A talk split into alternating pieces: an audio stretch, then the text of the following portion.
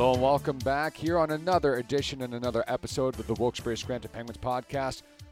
I'm Mike O'Brien here with co-host Nick Hart. So much news this week. First, McDonald's dollar menu is coming back. Two, Oh, is it really? yeah, Oh, I missed that.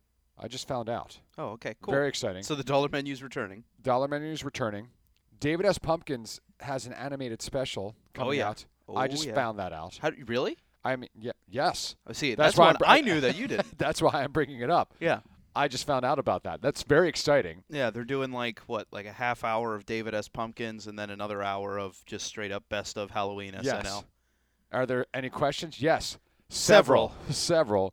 Um, but since this is the Penguins podcast, we should probably talk about some Wilkes-Barre Scranton Penguins news. And there's plenty of that as well. There's plenty of that as well. So we'll table McDonald's and David S. Pumpkins for now.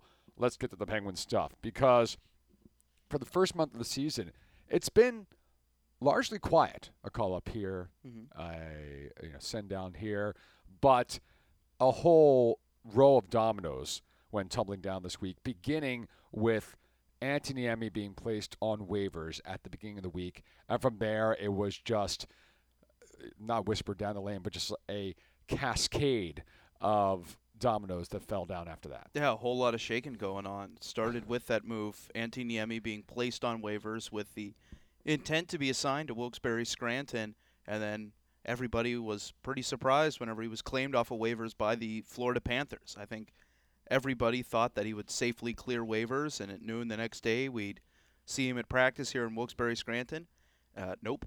The Nope. Florida Panthers, with their injury issues in net, Roberto Luongo being placed on injured reserve, they thought that Antti Niemi was a guy they wanted to be the backup to James Reimer, so they scooped him up, and like you said, that led to a large domino effect for the Penguins, including Casey DeSmith getting the call up to Pittsburgh, his first ever NHL call up after a spectacular start to the season down here in Wilkes-Barre Scranton. And since Niemi's gone, he's no longer in the fold.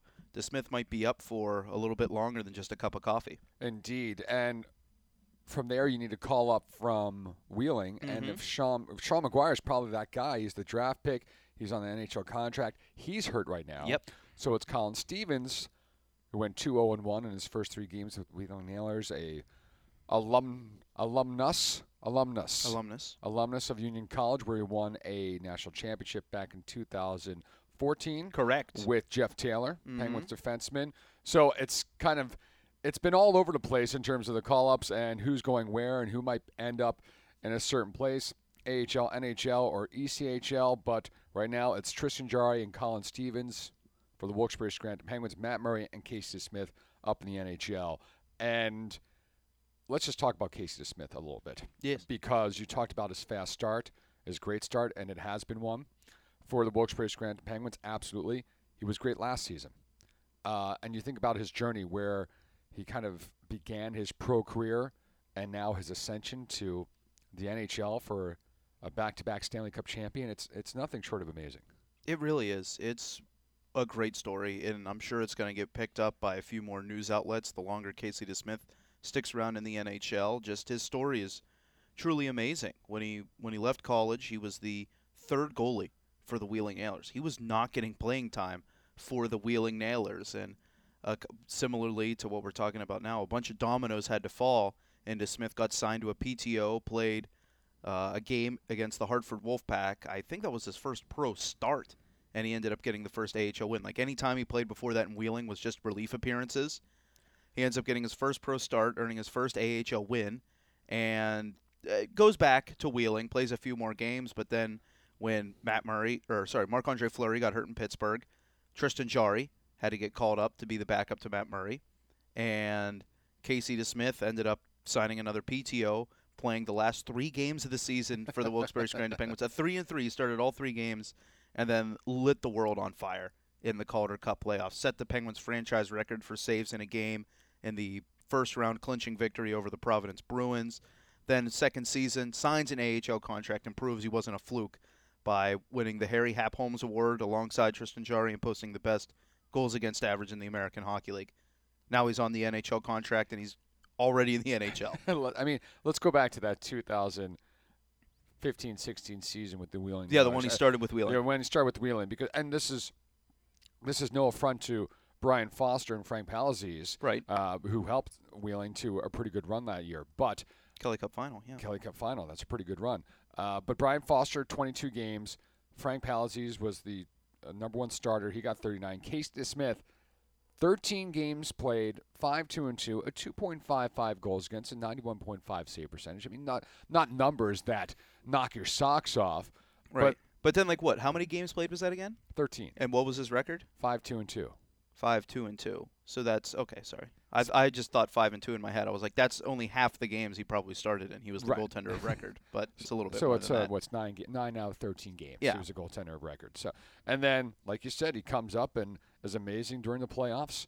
Uh, was fantastic last year, and here he is uh, in the NHL with the Pittsburgh Penguins. Uh, it's it's not a common story, No, but not at all. Yeah, that's but- what makes it a good one. which makes it a great one. But some, it's not the first one we've seen here for the Wheeling Nailers, Wilkes-Barre Scranton Penguins, Pittsburgh Penguins ascension. You think a guy like Carter Rowney? No, yeah, there have been other guys, and that's another thing that the Pittsburgh Penguins organization will always remind you is that um, a send down to the ECHL or starting in the ECHL is not banishment. You can work your way up, and they have countless examples of guys that have done that. Carter Rowney's one of them.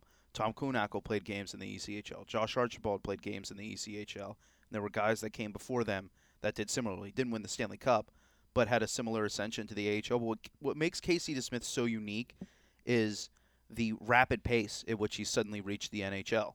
At this time, two years ago, he was not starting in the ECHL. he was the third goalie.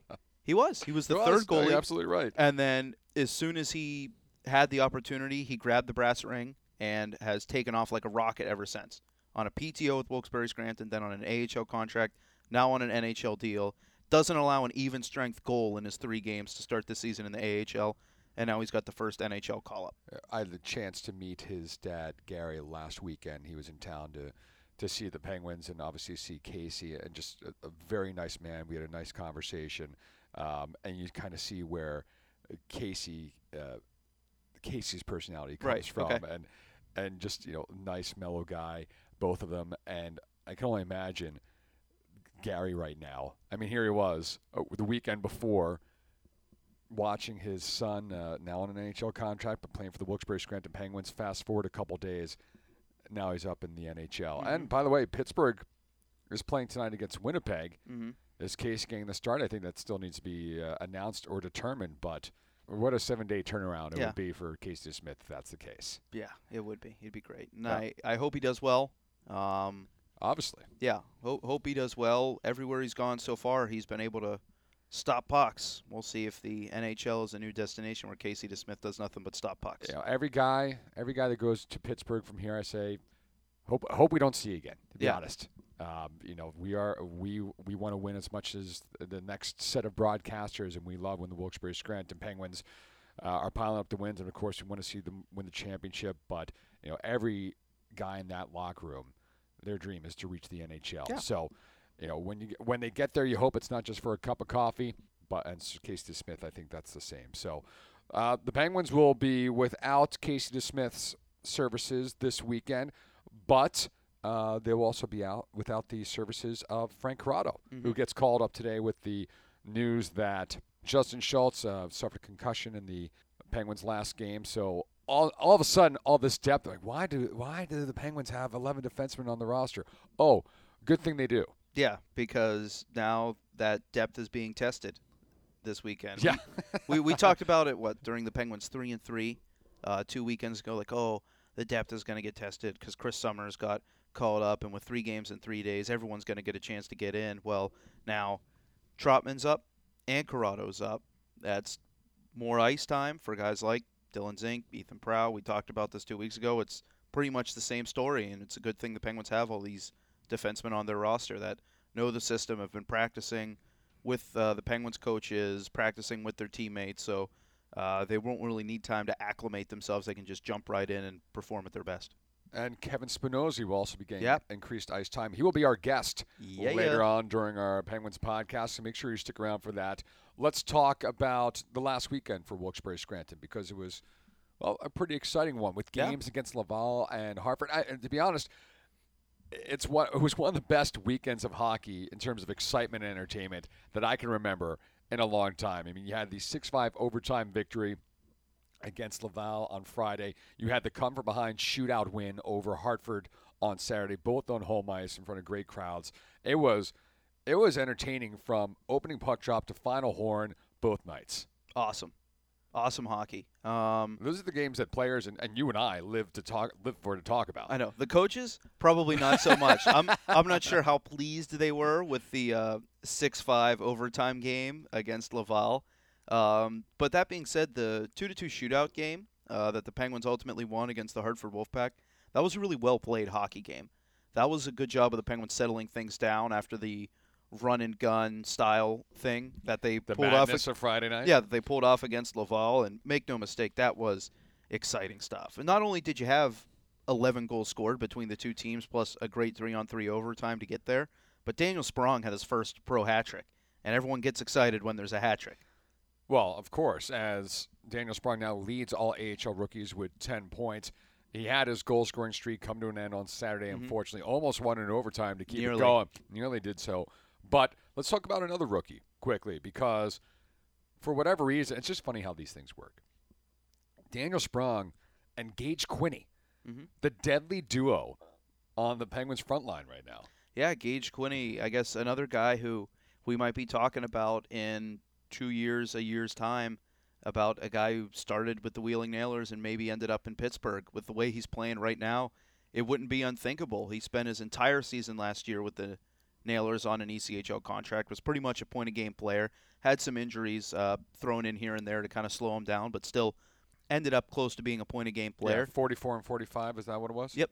Starts off on the AHL contract this year with Wilkes-Barre Scranton. Sits out the first few games. Gets in on that Sunday, of the three and three. Gets a goal and an assist. Then against Laval, gets another goal and an assist. And then against Hartford, scores a goal to start the Penguins' two-goal comeback in what would ultimately become a shootout win. Goals in three straight games, all three American Hockey League games played in the career of Gage Quinney. He's found the back of the net. He's found the back of the net, and you know, to be honest, a lot of Penguins have found the back of the net through the first six games. It's, I mean, we talk about Daniel Sprong, and of course his prolific production through the first three weeks of this hockey season. But you see Garrett Wilson chipping in. You see the defenseman chipping in with goals. Um, great depth offensively. Is there that Jake Guentzel from last year that's just running away with things?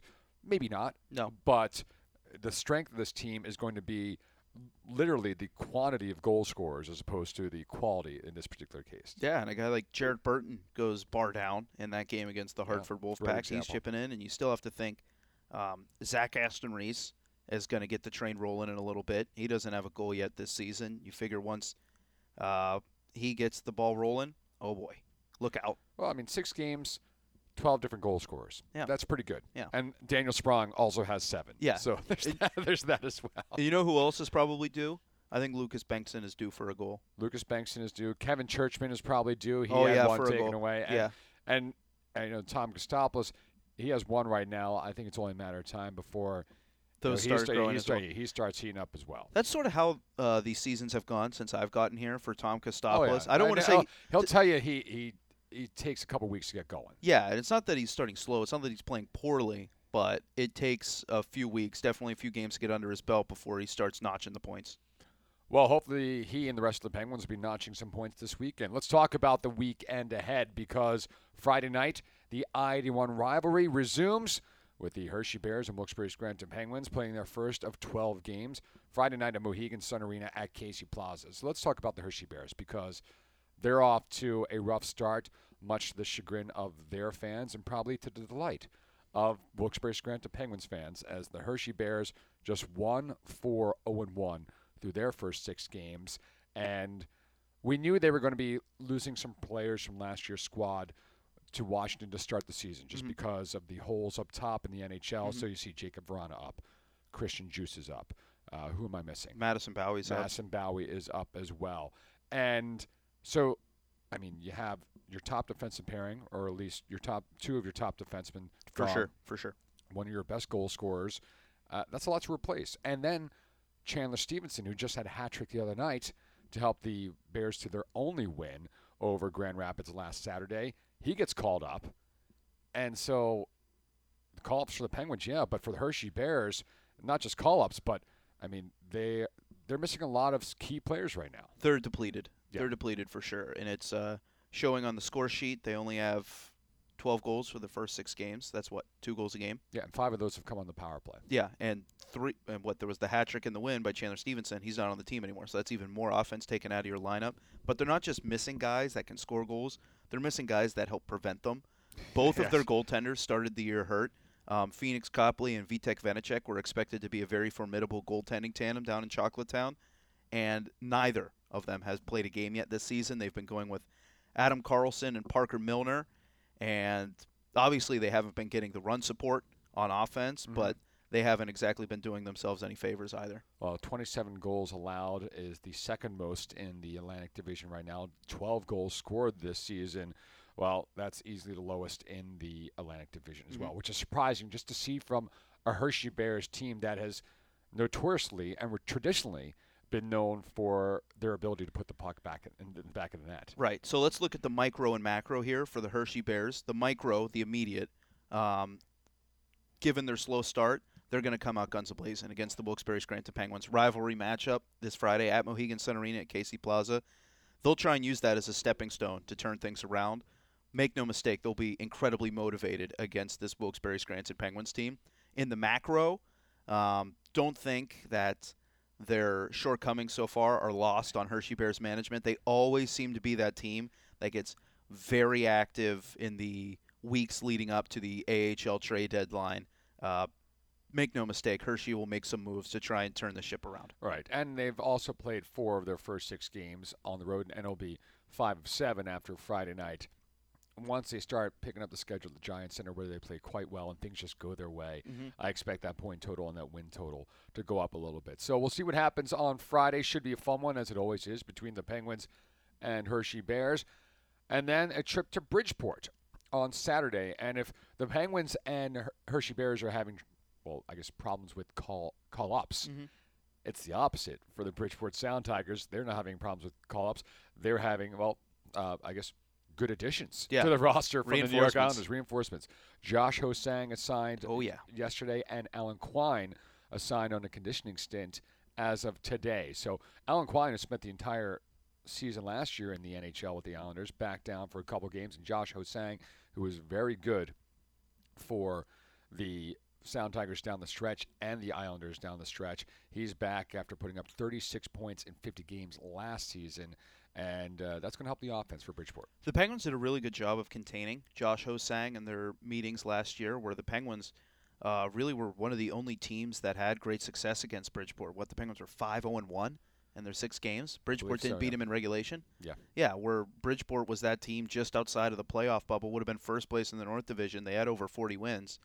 The Penguins had their number, and a big reason for that was the fact that they were able to keep Josh Hosang in check for the most part. He's a very dynamic player, um, one who's probably worthy of an NHL roster spot based on talent alone. Uh, now that he's back down in the American Hockey League, I'd imagine he is very, very motivated to get back on uh, back to the Islanders, back in Brooklyn. Uh, so I'm not sure how easy it will be to contain Josh Hosang. Right, but luckily they've been getting a lot of run support Mm-hmm. from Scott Eansor. Mhm. Seven games tied for seven goals, excuse me, in six games tied for the AHL lead with Daniel Sprong and Danny Martel from the Lehigh Valley Phantoms. Who is this guy? Where did he come from? He came from the Seattle Thunderbirds, who won the Western Hockey League last year. know. Yeah, he's he was their captain. He was their leader, but he was not a leader offensively. He was a guy who led by example on the ice, a guy who could calm guys down in the locker room as well as get them all riled up. But he's an undrafted player that uh, he's got the Cy Young. He's got the Cy Young stat Yeah, line right now. we- by the way, seven, seven, zero, and seven. right exact seven goals, zero assists, Seven uh, points. seven points, and that's the thing. Daniel Sprong, we knew he had scoring ability. He had last year in juniors more goals than he had games played. Scott Eansor set his career high in juniors with goals last year with 18. He's more than a third of the way there, six games into his pro career. So I guess Hey. that gritty style that he plays um, is paying off in the pros. It's translating, and they're hoping he stays hot whenever they welk uh, Wilkes-Barre Scranton to Webster Bank Arena on Saturday. Well, that should be fun. to have the top two goal scorers, Daniel Sprong and Scott Eansor, going at it uh, on Saturday night. At Very Webster different Bank skill Arena. sets, but they're working for their teams just fine. Yeah, I mean, you. We need to ask Alan Fuehring, broadcaster for the Sound Tigers, at what distance have these goals come from? You uh, you speculate that they probably come within two feet of the crease. Yeah, he's not uh, crank, cranking one timers from the top of the circle on the power play like Daniel Sprong. Scott Eansor's goals, I suspect, are coming much closer to the crease, which is fine. They count the same, so good for him. Good for him. Also having a pretty good start to the season, Steve Bernier with four goals and an assist. Uh, Kristers Gudlevskis, remember him? He's two and one on the season as well. Bridgeport overall just two and four, so they're right behind the Hershey Bears in the Atlantic Division standings. And you were right, Nick. The Penguins went 5 0 1 against them last season. So hopefully Wilkes-Barre Scranton can continue that trend. Big four points, even though it's still only October. They say you can't win a playoff spot in the first month of the year, but you can put yourself out of the running real quick. So hopefully the Penguins continue their three-game winning streak and keep that record above 500 with the Hershey Bears in town on Friday and a road trip to Bridgeport on Saturday for Wilkes-Barre Scranton. We're going to step aside right now. When we return, we will talk to Penguins defenseman Kevin Spinozzi here on the Wilkes-Barre Scranton Penguins podcast.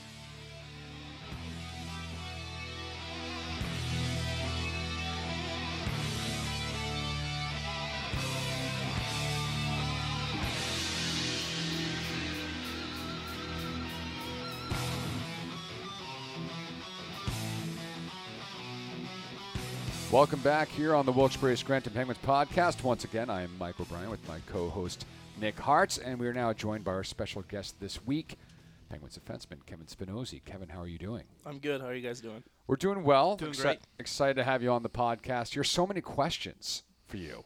Um, and the first I want to start off with is just kind of your road from the off season through rookie tournament through development camp all the way here to Wilkes-Barre Scranton because you finish up your junior career at Sarnia and I don't think people realize what a crazy time it is. You're making major life decisions and you're getting invites here, you're going to training camps there and it's a lot to deal with. So take us through the last couple months and how it's all been for you. I mean, uh, at the end of my OHL season, I mean, we finished in Erie in playoffs, and uh, after that, I uh, had a had a chance to go in the in the coast finish the year, but I decided to just start right away with my summer training and get ready to see if I'm not going to have an opportunity ahead.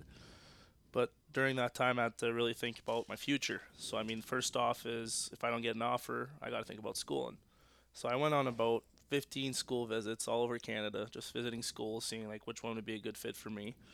And um, slowly, surely enough, when the draft came around, uh, after the draft, Pittsburgh ended up calling my uh, my agent, and uh, they told us that uh, they wanted me to come to a rookie rookie tournament.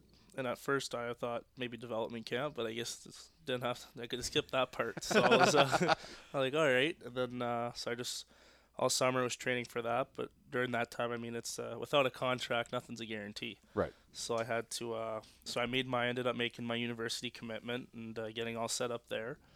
And uh, lucky enough, that was uh, that was in Montreal, Concordia. So if I was going to go to university, it's at home, so I could somewhat live at home for Right. once. It's been I think the first time in about six years that's Yeah. you have a chance like that. So that's pretty special. And uh, so again, I'll set up there. I mean, I was training with the team before I came here, and then once I went to rookie tournament, I think things went pretty well. And then they told me uh, we want you to go to the AHL camp, and then that's where I had to make my biggest decision. Right. I think that was the one where, well, if I go to AHL camp, I'm going to be a month or so behind school. And to be a month behind school is uh, there's a it's a big delay of Yeah, trying sure. to come Yeah, back after yeah, that. exactly. So obviously it was a big decision, and uh, you know I believe I I could my hockey career could go to the next level. So ended up making it. Talked to my family, talked to my agent, and came here, and now I'm here, and it's uh, it's been a pretty good ride so far. And you make your professional debut last weekend. How was that stepping onto the ice at Mohegan Sun Arena? And what was what was a crazy weekend of games and some pretty entertaining hockey as well. Yeah, I mean it was pretty special. I mean, uh, when I came into the rink that morning and I saw my name was in the in the lineup, I uh, kind of started getting goosebumps Yeah. and uh, I ended up mess I ended up messaging my dad. I mean, me and my dad are pretty much best friends. So I mean, Okay. if something happens here, he knows something happens with his team. I'm not sure if people know this, but my dad's a professional hockey coach in Europe. So whatever something happens with him, then I end up knowing about it. So anyways, I uh, grabbed my phone, I told him, and the messages I got, I think about ten in a row, just smiles and super excited for me. So that was that was pretty special. I ended up telling my agent too, and then uh, when stepping on that ice, even just for warm up, was special. And then uh, once that puck dropped, I just uh, nerves went away, and I was just ready to play hockey. It was amazing. Game time at that point. game time at that. And uh, I, I think a lot of people over the course of the summer have seen you in training camp. Uh, you know, you're just I want to say blue collar. I want to you know kind of define it by a couple words, but you just get the job done in the defensive zone. I saw you laid a nice little hit on Steven Fogarty at one point Oh, from yeah. uh, the Hartford Wolfpack. So um, you know, I don't want to get too specific in the hockey here. We want to learn about Kevin Spinozzi, the guy, the man, but break break down your break down you as a player. I think first and foremost is being good in the D zone. I mean, it's uh, it's uh, to be at the to play at this level is uh, it's a pretty special thing. But if you want to continue playing at this level, you got to make sure you're you're doing the right things. And for me, it starts in the D zone. So if I can play well in the D zone, that's uh, that's going to translate to offense. Defense creates offense. So play as well as I can in the D zone, and then if I get the chance, I'll help the most I can up there. So I, I'd say a two way defender that Very nice. There you enjoys that enjoys being physical. Uh, you talked about where your dad is now, Yeah. but you've had a very kind of Yep. circuitous path geographically across Canada into Europe a little bit. So I I know you and I have talked about kind of your timeline, but for the fans out there, take us through where you're born, where you grew up, and where you've been, you know, through the course of your life so far. Yeah, so I'm- I'm born in Granby, Quebec. I've been uh, I lived there I think till about six, I'd say. Then we ended up moving to Saskatchewan. So I lived in Saskatchewan for about seven years. Then after that's because my dad's a hockey Right. because of that. And then after that, we ended up going uh, near in the Kingston area. We wanted to get back near Quebec where all our family was, but not in Quebec because I don't know if you guys know, but in Quebec after the high school you got a CEGEP. It's called. So it's Okay. like it's like an extra three years of school after high school before you can go to university. Really? Wait, so it's like, uh, like post grad? but not Post high mid school. grad, like mid grad. So Like, so, anyway, it's like- after high school, another three years. But you have one less year of high school. So you finish in grade 11. okay, Then you have all right. two years of CEGEP, and then you can go into university. What does what does CEGA stand for? I have no, I have, I have no idea. What's that? How do you spell it? C E G E P. CEGEP. Yeah. yeah, I thought you were saying CEGA. Oh no. So- CEGEP. CEGEP. Yeah. well, I'm gonna look it up, but keep going. so, So, anyways, so we wanted to go near Quebec, not in Quebec, because I have three sisters, so I have two older and one younger, Mm-hmm. and just it's they'd rather go to university at 18 than go at 20. Right. So okay. that was an easy decision for us. And then uh, after one year in Kingston, my uh, my dad got an offer to go coach in France. So my two older sisters ended up staying in Kingston to graduate, and then my mom was going back and forth from Kingston to to France to to be with us and to be with my older sisters. And uh, when I was in France, I went into I played an academy up north in Amiens. It's called. Mhm. So my dad coaches in Paris Okay. and I was in Amiens. So that's about a two-hour drive north. And we had our. So in Europe, it's kind of like uh, soccer. So you know, like there's Champions League. There's so they have the Sure. league itself. They have the league in the country, and then they got like the European leagues. Right. So, anyways, we um so we played in our league over there, and I played under 15s and under 18s. Mm-hmm. And then, uh, but every second weekend, we'd go to another country and have a tournament. That's awesome. So I mean, I went to Czech, Slovakia, Finland, Sweden, uh, Latvia, Switzerland. I mean, almost All of your, And all of Europe. Yeah. And these are under 15s and under 18s. Under the tur- the tournaments were mostly under 18s, Okay. just for you know guys to have a chance to go in the European CHL draft and somewhat to get seen. Right. So Um, so how did the French teams fare in those tournaments then? I mean, it was good. I mean, we did well. I think we won three out of six that we did. That's really So, good. Yeah. I mean, it was like it was like the way the academy works is is there's there's three big academies in France where they just collect all the players, Mm-hmm. and then obviously the other teams in the league aren't they don't fare that well. Yeah. But because us and like our under under 18 team, I think we had mm, right now from that team there's four that play North America now. So two that play American University, two that play in the USHL, and Right. so it's just uh, I don't know. We had a pretty good team, and I mean, great memories. I think uh, Yeah, how cool is it? I mean, you're a 15 year old, 16 year old going Oh, yeah. around, going I was around all of Europe, yeah. 14 years Yeah. old. it was it was amazing. I think uh, like to have that opportunity. I mean, I'd do it again in a heartbeat. Yeah. So it was like it was really fun, and it's funny because you just talk to guys here like Dylan Zink, played with my best buddy at the time when I was there at uh, UMass last year. At Lowell. Yeah. Yeah. So they Alright. played together. So I was like, "Do you know this guy?" He's like, "Yeah, I play with him." And like, just funny how that the small world is like Oh, that, the- and the yeah, hockey the, conne- world. the connections are very Yeah. small here. We say that all the time. Hockey's a small world, but I really don't think people can appreciate. Oh, like oh, that guy went to Boston College, and oh, that guy went to Boston College, so they knew each other. But no, it's stuff like oh, this was my best buddy in France, Yeah. and he played with you in Lowell, Massachusetts. Yeah. Like it just it's As- so weird how that stuff works out. As you do, right? Yeah. It's a standard a standard story there. Yeah. Paris to Lowell, Massachusetts. Yeah. exactly. Yeah. That old chestnut. So, uh, so Paris for how many years?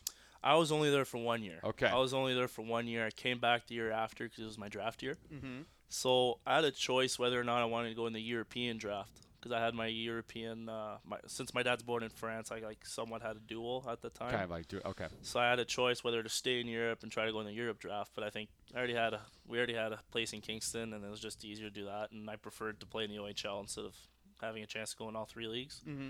So I went back to Kingston, and then from there, um, got drafted to Sault Ste. Marie, and uh, played a year and a half there. And then uh, at the deadline, my second year, I got traded to Sarnia, and then was there for the rest of my uh, OHL career. And it was time of, time of my life. Was Yeah. amazing. But you were there with uh, Matt Murray at Sault Ste. Marie yeah, for a I little bit. Yeah, I played for Matt with two years. It was uh, that was pretty cool. What, mean, what, what was he like back in the day? he lived not even 30 steps from my house. So when Really? my first year, he was my drive, and Oh yeah. so me and Matt were uh, we're pretty good friends, and it was funny because now when I find out I came to Pittsburgh, I was like, oh, maybe I'll be able to see Maddie. It'll be pretty cool. yeah. Have you guys caught up uh, at all since? Didn't uh, have the chance. I mean, I didn't see him at main camp, and uh, so I came here. But uh, I'm sure uh, maybe one of these days, Oh, yeah. hopefully, we'll be The able to catch will up. cross. Yeah. That's awesome. Yeah. Well, so thank you for taking through the the timeline a little bit. What's Yeah. it like having uh, dad as coach? Honestly, my dad's coached me once in my life. and Okay. that one time he benched me. So I mean, Wait, that's wait, uh, wait. Why? What was what was the Uh, coach's dad's reasoning? So really, my my dad never really didn't like. It's not he didn't want to coach me. It's just like the the way he is. Like he didn't. You know, like people judge. Yeah, people for exactly. It's a tough situation, and yeah. So, anyways, my dad didn't really want to deal with that, and he didn't want to make me deal with something like that. So anyway, he coached us once in a tournament in Minnesota, and um, he made a rule that like when you're you're done your shift, you come full speed to the bench. right. So, anyways, me there was a whistle, but like all my teammates were going full speed, and I was just log- lollygagging, not doing much. And I get to the bench, and he looks at me and goes, "You're sitting here, and you're not moving for the rest of the period." Yeah, you can't let the There coach's one son can't get yeah. away with the rule. There's You're lollygagging. yeah. He's lollygagging. one. Sh- that was the first shift of the period. so I was like, okay. So I didn't say anything. Sat down, and then the second period starts. I get up to go on the ice. He's like, no, no, you got two periods. So I sit back down. Come on. Yeah, and then uh, after that, I think I played the best hockey of my life. So I think the, next, the rest of the tournament I played unbelievable, and there's not one time I didn't go 100. percent But so, Coach Dad runs a tight Yeah. ship. yeah. Hey, send the message early. Yeah. It's the only time he's ever coached me. So Yeah. other than training me in the summers, but Right. that's uh that's it. So Does he ever get in your ear whenever like he watches you play, or does he is he pretty hands off? Uh, I mean, if I ask for opinion, his opinion, he will. But Yeah. I mean, sometimes after a game, like if I know I didn't play the best game, then he, he if I ask him like, what do you think, then he'll tell me straight up. Yeah. But if uh, if I know I didn't play well and I don't really need the opinion because I already know, Yeah. then we just won't talk But We'll just talk about life and other things. Yeah. But I mean, there's some games where I thought I played well, but in his eyes, you know, there's many, th- not many things, but there's things I could have done better. And Sure. so my overall game. So it's always. So when we talk, there's always one out of ten. How do you think I played? Mm-hmm. That's how we start off. And then sometimes I'll think I played like an eight or nine. And he's like, well, honestly, I thought you played like a six. Mm-hmm. And then I'll ask why. And then he's gonna uh, just grade everything and tell me why. And then that's when like, so that's like, I think it's a privilege to have a hockey dad. So Yeah. like, instead of having to go and ask your coach, what do you think? Well, you know, I can ask someone and not in the organization or part of something, and then just be like, hey, yo, dad, like, just have a talk with my dad. Like, how do you think I played? And Mhm. Being able to have that, I think, is just like amazing. Well, let me put you on the spot here because Saturday was the pro debut. Yeah. Did you ta- did he stay up to watch the game? Did you talk afterwards? And what were the, did you do the rating system after that one? Yeah, uh, funny enough, my mom's in France. She just she's flying back today, so Okay. she was Okay. actually there, able to watch the game with my dad. Okay. So they watched the game, and I think uh, so. After the game, we have our workouts, we have our anything. So I ended up calling them. I think it was 11 our time, and over them it's five in the morning. Right. They haven't slept yet. They're waiting for me to call them. Okay. So anyway, I called them and just saying, uh, you know, hey guys, how you doing? And they're all excited. They're all pumped up. And my dad has a game in not even eight hours, and he's still awake. He's all juiced, and uh, anyways, we talk about it, and then uh, you know, I thought I think the, the main thing was asking how I felt. Like, were you nervous? Were you like, how, how how did you feel? And I thought I felt great. I mean, Yeah. it's uh, it was really fun, and I, I hope to do it again. I mean, it's it was a blast. And then uh, I looked at him and said, "So, how do you think I played?" One out of ten. And he goes, "Honestly, Kev, it's uh, five in the morning. I should go to bed." So I'm, I'm getting a little nervous. I'm like, Good. "Oh, come on, you can't do this to good, me right good now." non-answer, huh? But at the same time, it is five in the morning, and he does yeah. have to get some sleep. So, anyways, I called him back the next day, and you know, how do you think I played? And he said, you know, you did this, this, and that. And then uh, I said, all right, did I? What do you think I should? Things I could have done better. And I think he listed like two or three things, but honestly, I think he gave me like I think he said he gave me a seven or eight, and Oh, that's That- that's good That's for, pretty like, good. for my dad too. Like, How oh, many how many tens have you gotten? I, I've never got a ten. Oh, Never. Never not got one time. No, it's uh, it's uh, you can't no one no, you can't play perfect. It's s- impossible to play perfect. You scored a hat trick last year at Sarnia, didn't you? Yeah, I As a was- defenseman, you still didn't get a ten for that. I allowed three goals that game. I was on the ice for Oh. three. So when uh, it was funny because that hat trick, I got a hat trick, but a buddy from Kingston, I played with his brother. His brother got a hat trick, so he was on the ice for all three of mine. and I was on the ice for all three of his. But he's a forward. I'm a D. Yeah. So I mean, so I my- think you win that battle. yeah. Yeah. But I still still on for three goals. Jeez. when you got to roll to be good defensively, those three goals hurt. I So- guess. That's funny. yeah, Well, no, never gone to ten, but uh, a, a few nines, and I mean when that happens, I'm I'm celebrating. I mean it's the best night of my life. Oh, yeah. I get a nine, so it's uh, I'm pretty pumped up. How do you about say how do you say uh, the team that your dad coaches for? that. Uh, Neuilly-sur-Marne, The Bison. les Bisons. There you go. So the N-E- bison. Yeah, the I'm bison. so I'm The so Bison. the Yeah, bison. yeah, I'm so bilingual. You have no Yeah. By the way, I did find out what um what CEGEP stood for. And it's, Enlighten it's, us. it's way French. I'm not gonna be able to pronounce it. Oh. There we go. Kevin, poke Kevin. around. There we go. Get to the Collège d'enseignement général et professionnel. Sometimes known in English as a general and vocational college. Yeah. So There you go. basically, what you do like a two-year apprenticeship? If I had to really Kind of simplify yeah, that. to get into your program for university. Kinda. Okay. So is it like are you basically going into college like as an undeclared? Like there's no major or anything like that. You just kind of like do general studies or what is it? Well, you can you can go into something like what you kind of want to go into, kind of thing. Okay. It's like it's not a prerequisite, but it's it kind of looks in those terms, kind of. Right. If that makes any sense. Okay. I gotcha. So well, no CEGEP anyway. For So yeah, they, Yeah. my parents were like, you no, you go to university at 18, like. Okay, so but we do know that you um, had plans to go to university before you came here. What would you study? Uh, I was thinking Good just going into business. I mean, uh, in the s- Business yeah. ethics. in the in the Thing summers. about ethics is In the summers, my uh, we have hockey schools in Uh-huh. my family, so I think uh, some uh, when my dad's ready to da- go to someone else, I think uh, I'd want it to be me. So hopefully, if I if I would have studied in there, then I could have uh, ran it pretty well. I hope. Yeah, makes Right sense. on. Well, listen, uh, we're gonna not take a break, but we'll step aside a little bit on the background of Kevin Spinozzi because I want to get to our first segment. Our games. And I came up with a name for this. I don't. I, it doesn't pertain, except that it's a cliche. In no way does this uh, pertain to nuptials or anything like that. But it's time to pop the question. Oh, okay. There we okay. go. Yeah, So, Nick, you know the question, correct? I do know the question. and you, you obviously you are the traditional explainer of concepts. So have at it. Kevin, what we do every episode here on the Wilkes-Barre Scranton Penguins podcast is we have our previous episode's guest leave a blind question for our next guest. So the person we had on last time, we asked them for a question, and it can be about anything in the world. In fact, it's encouraged to not be a hockey-related question. So this question could be on any subject. They did not know who was coming on next, so it's not something that pertains specifically to you. Got it? Let's do it. Alrighty. Now we got two choices for this question. You going with the second choice? Uh, Because I don't, th- I don't think you or I. I mean, we certainly can Here's- answer the first. Here's one. what we'll do. We'll, we'll throw the first one out first, and if we have to rebound on the fly, this person did provide an alternative A question. plan B. Yeah, so let's go with plan A first and see if Kevin can handle that, Okay. because I know I can't. Well, fire away then. All right. Kevin, Yes. if you could be any character on the OC, who would it be? I'd have to know what the OC is. There you okay, go. see, So, yeah. we're all out of it. All right. Yeah. None of us know. All right. So plan B. Kevin, yes. if you could be any character from The Office, who would it be? It's funny that this is a Wilkes-Barre script. Oh, yeah. question. I know, right? right? So, uh, I mean, I I have to say Dwight. Why? Because my sis, my sisters absolutely love The Office, and if I don't say Dwight when I come home at at Christmas time, they're gonna let me know for the longest time. Why are you a Dwight though? I mean, kinda. I- Yeah? I, would like to believe so. I mean, I like if I don't get my way, I'm gonna let people know about it, kind of thing. oh, yeah. So Then you're a Dwight. yeah. So I mean, I mean, yeah, I'd say I'm a Dwight. Okay.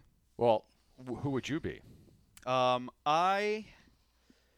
I'm not sure who I would be. I think, uh, I would pick Jim, Okay.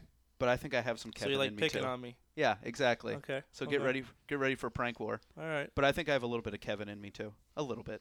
All right. So let me ask you this, and I'm putting this out to you guys because I'm the guy who didn't watch The Yeah, Office. you loser. I know. I've I've seen episodes, I've seen scenes, but uh, in no way am I a religious watcher. I'm So- the same. I'm honestly the same way. I mean, I've seen like. Huh, te- but you're 10, asking 15 us to. So pick ask- for yeah, you. I'm asking you guys to pick for me. Oh. I have some ideas, but I think I might be way off. Hmm. Just I am not because of any leadership, but just because of personality. I could see my see me being a Michael, but I could also see maybe an Andy. Oh yeah, you're you're you've got some Andy in you for sure. Um,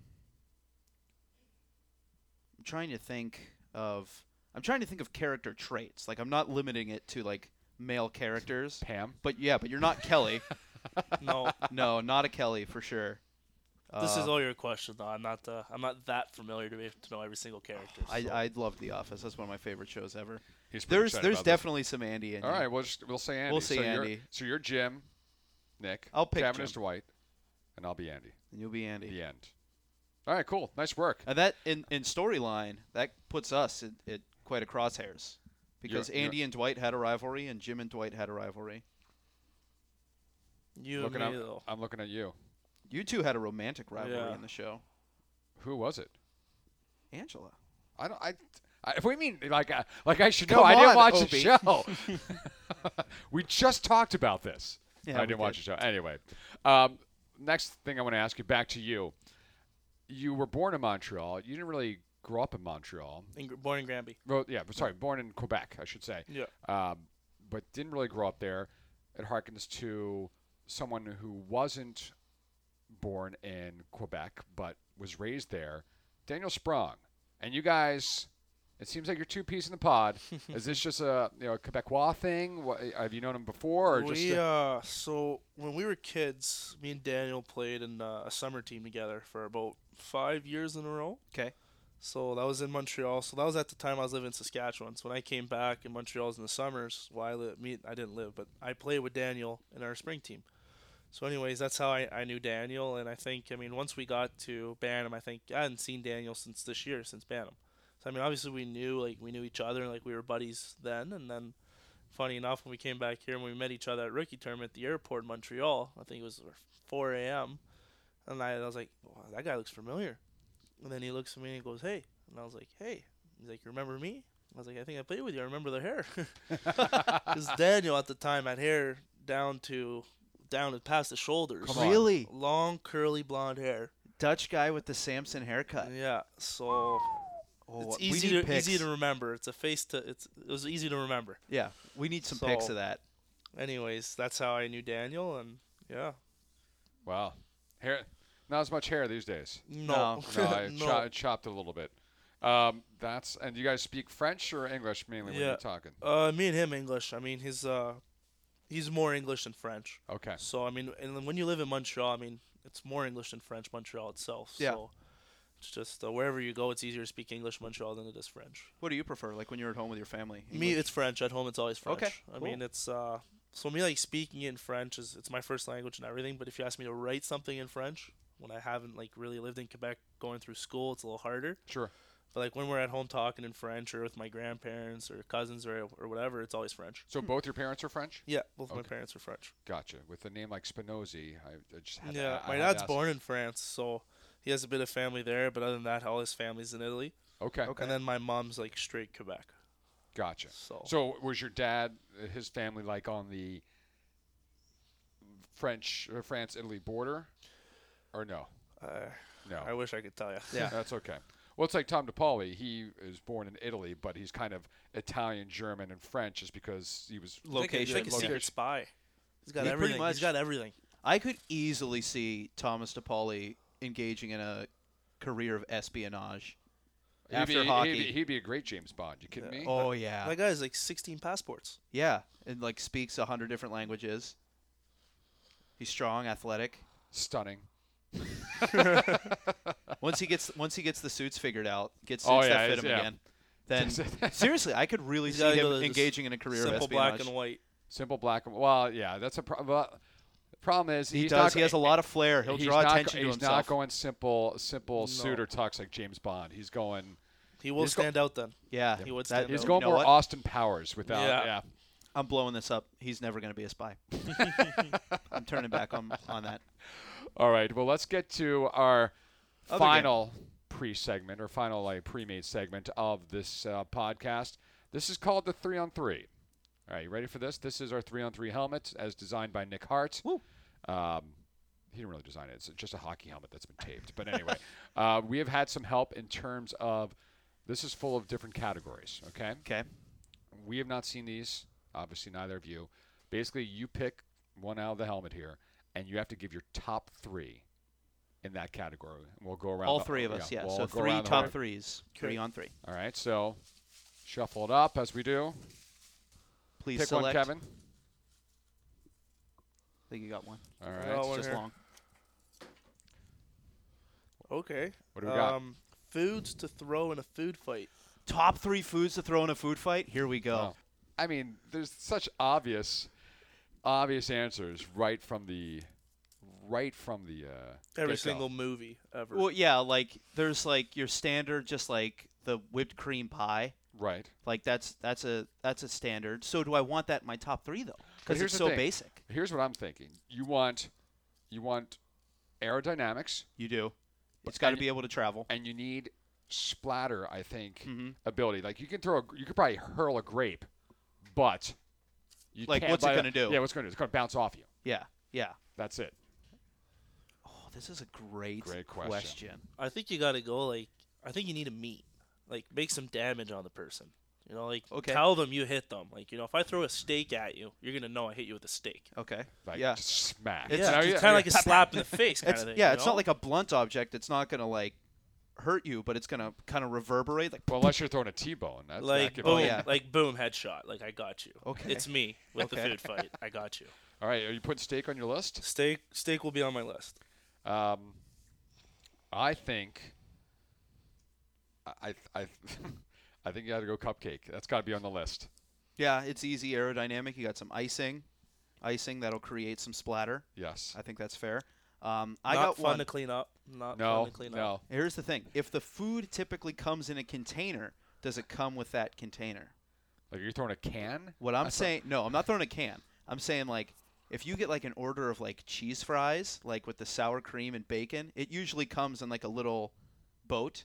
What are you throwing? Like a plate of nachos? Well, that's what I mean. Do I get the plate to throw, or would I have to like scoop it in my hand and then throw the fries or chips? I think this is. There, I mean, I'm gonna eat my nachos before I throw nachos. I'm just saying that. I'm just putting that out there. That's like, I, I- okay, yeah, that's I will that's not another waste thi- my That's another on thing to someone's take into consideration. Like, I, I Or rather, I chili. just rather just eat this. like, or, or if it's chili, do I throw the container that the chili comes in, or do I have to put my hand into the chili and just try and throw the liquid? I'm I'm inclined to say no rules, do what you want.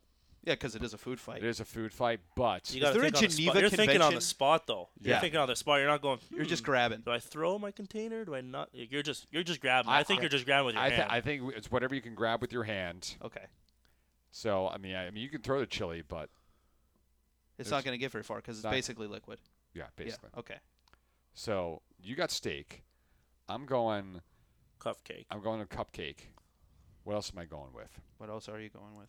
I feel like there should be like, like I got. I think I'm gonna go spaghetti. Spaghetti's a good one. It's it's going to be difficult to throw. Like you're not going to get range with spaghetti. Depends. w- depends but on how far the food fight is. Yeah, but you know, when, like, if, if you're right beside me, I'm just. if you It's connect, all over you. Exactly. If you connect, that's going to do some real damage, especially if you get them in the face and they got to pull it out of their eyes. It's sticking to them. it's draped over shoulders Yeah. and hair. Yeah. So that's not, that's not a long distance His weapon. answers are that's like- close range. His answers I've are been way, in a couple food way, way too good. Way too good. I apparently I need to get into more food fights. Yeah. That's from what I've heard. Um, what I'm realizing. I had one and now I completely forgot it. Might have been spaghetti. Might No, be it sa- wasn't. you stole it. what about like? I feel like there's a fruit that should be in the mix. Tomato. I mean, that's like your standard like. Rotten tomato, like a boo, rotten- yeah, uh, and you throw the tomatoes? tomato. Lettuce was a big one. I feel like for You got that's not going anywhere though, What? The tomato? unless you're throwing like a whole lettuce. Yeah, like you're the, just the throwing head, like, of, you're the head of lettuce. salad, like No, no, no, Yeah. not like the leaves of lettuce. The whole head of lettuce, a giant head of romaine. that doesn't hurt, but you know you got hit by something. Oh yeah, like that's that's kind of like a cannonball coming in. Yeah. yeah. that's like a steak. Like you know you got hit by a steak. You know you got hit by a lettuce. A head of lettuce. Like, are Um, we trying to maim here and just? It's just no. Uh, there's there's no rules. It's just your top three foods that you would throw in a food fight.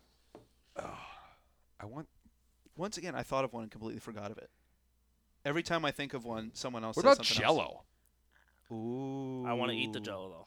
Like Well, you well you can eat your Jello. Meanwhile, I'm I throwing might Je- just eat while you guys have a food fight. Yeah. I'm throwing Jello at your Okay, face while you're yeah. eating your Jello. In Okay. the face. Uh, as soon as I wipe away the spaghetti, I'm coming back with Jello. I'll go. I'm going Jello cupcake, and uh, I'll do tomato. I've lost my mind here. I can't think of the one I thought of. And It's- you're, it's it's. I do like spaghetti. I do like spaghetti for close range combat. Oh, you know what? You know what would really work? Like a cheesesteak. I think I might go honestly with a real slimy slice of pizza. Oh. You've Why? had, you've had why some are you really so ones. good at this? I think I think if you get like a six inch cheesesteak, so not like a long one that's floppy, so you can get it in your hand, get a good grip on it, then throw it. There's a lot of toppings that are coming out. There's cheese on you. Don't get me wrong. I need to get real upset to join the food fight to No, throw I a understand. To steak, to ruin away spaghetti, and pizza. but if I get there, my weapons are Um, lethal. I'm like that's Yeah. that's a good meal right there. Yeah. Yeah. Like I want all of those things. okay, throw it. Throw it at me. Just, just throw it Yeah. at me. Yeah. What about like a, a buffalo wing? no, No, I don't just- think because individually, like those, those like little bounce like right little off. ninja stars, like Oh yeah, maybe you could do them rapid fire. just coming at you. Ooh. Maybe. All right. Maybe, um, maybe sushi. Sushi it'd, could be, it'd be the same rapid fire kind Yeah. of. And But just sushi, those could like, explode on raw you too. though, raw on you, like that's disturbing to have. Yeah. Yeah, well, maybe Yeah. we're maybe we're taking the wrong tack. Like, what would be disturbing to be thrown at you? Like anchovies or something like that? Like if you go for the mental approach, What or about just like pickle- fish What about heads. pickles? Eh. Nah, they're not. Well, nah, you're right. It's all right. It's gotta be something that like that splatters and like you don't want it on you. No. I, I mean, I think we've come out with some good answers for We have. for for a largely unexplored topic. Yeah. I think we've done pretty well. Yeah. So my my top three, I'm picking the six inch cheesesteak with all the fixins. Mm-hmm. Um, and I'm stealing Kevin's pizza and spaghetti. Okay. Those are my You're allowed. You're allowed to. You're allowed to. Yeah, overlap. you're allowed to. You're Yeah. allowed to overlap. But those are my top three. Okay. Okay. Obi, I'm going cupcakes. cupcake. I'm going rapid fire buffalo wings. Wow. Okay. Yeah, yeah. And then, uh, what was my other one? Uh, Jello. Jello. Jello. Yeah. Kevin. I gotta go with steak, spaghetti, and pizza. That's, Yeah. That's You've contributed the most to this My conversation. spaghetti meat sauce will leave a mess. Oh yeah, yeah. for certain. I think. Sp- I mean, I think spaghetti is the. I think the ru- way uh, it just lead- hangs the on ru- you. The runaway leader in the clubhouse. yeah, it'll just So- hang on you once it connects. That's one of those answers where you're like, you didn't think of it, but as soon as you hear it, you're like, of course, Spaghetti. spaghetti. Oh, and it's, if it's that pizza if it's greasy. Mhm. Oh, that catches you the wrong way. Oh, I, just, I actually kind of want to eat pizza right now, but yeah. Yeah. Is that is that on the uh, Is that on the Is that- approved Mike Joyce menu? nah, not plan? today. Not, Not today. today. Not today. You had it the other day though. We did have flatbreads. Yeah. Maybe after you know after a couple more wins, we'll reward pizza. Oh yeah. Maybe. We'll see. Listen, we'll try and make it happen. Let's have a food fight too. no food fight with the pizza. Go just eat it. Yeah. Anyway, um, you guys getting excited? I mean, uh, for people who or for players that are either from or grew up in Montreal, you guys uh, excited about Laval Rockets? It's in, the, uh, January, but yeah. I mean, uh, Just I that mean, the, January is a whiles away from me, as, Right. as you know. But uh, I mean, that would be awesome. I Yeah. mean, I've, I mean, junior like there's much OHL. There's no nothing in Montreal. So I mean, this could be like first time my grandparents, my cousins, like where like a bunch of family could come see me play. Yeah. So if I if I get the chance then, then that would be that would be something really special. Yeah. Like I'm excited for it. Yeah. I'm not from Montreal. I'm not from Quebec. Um, I think JSD might be the happiest person on planet Earth when we make that trip. Oh, he's had He- this date circled. Legitimately, might be the happiest person on planet Earth. Yes, he's had this uh, on his map, on his radar for quite a while. Yeah. understandably so. I mean, Yeah. that's that's that's home. Like, what if you got a chance to go in front of uh, your family back in Pittsburgh and play for the Penguins? Yeah, but I go to Pittsburgh all the time. That's the Yeah, thing. but Like, JS only gets to go back to that area during the off season. I understand. Yeah. But I mean, point taken. Yeah. All right. Well, listen, we have held on to you, I think, long enough here, Kevin. We will let you go on your way. I mean, where else do you go after a great food fight conversation, um, a great office character conversation, and what else do we talk about? So Your- many things. His entire life. His entire life. How he your ended entire life here. story. So- Everyone knows me in Wilkes-Barre right now. Yeah. So, So, the entire life story. You went through your entire life story, uh, who you'd be in the office, and the top three foods for a food fight. I think we've covered all the bases. Mhm. All right. Well, listen. Thanks for joining us. Congratulations on the pro debut last weekend. thank you. Um, continued luck here this weekend and through the rest of the season, and uh, hopefully we get you back on here sometime soon. You by far, I know we're only three guests in, but I will say this right now, best guest so far. Well, thank you. He says that to all the guests. Probably. That's what- I'll take it. I'll take it. Yeah. I'll I'll take it for right now. Uh, so this weekend, the Hershey Bears are in town Friday night at Mohegan Sun Arena at Casey Plaza. Come on down. Call 570-208-PENS or go online at Ticketmaster.com.